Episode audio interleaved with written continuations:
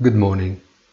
No twist, as expected, at the conclusion of the Fed meeting, announcing the start of tapering since the end of the current month, with a steady reduction of $15 billion in its monthly purchases, provided that nothing changes.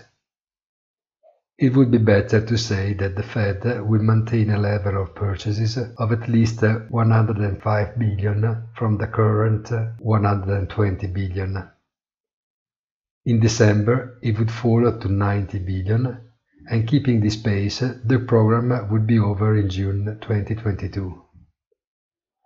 Considering that at the end of October, the assets held by the central bank reached about 8 trillion and a half, at the end of the program, it will have topped 9 trillion almost.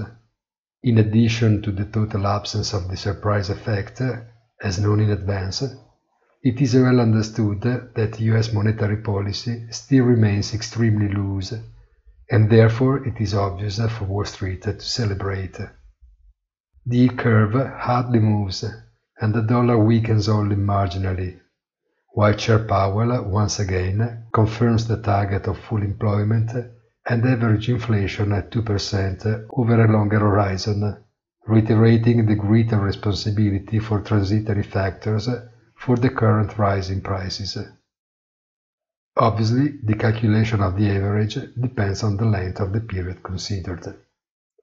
Have a nice day and please visit our site easy-finance.it.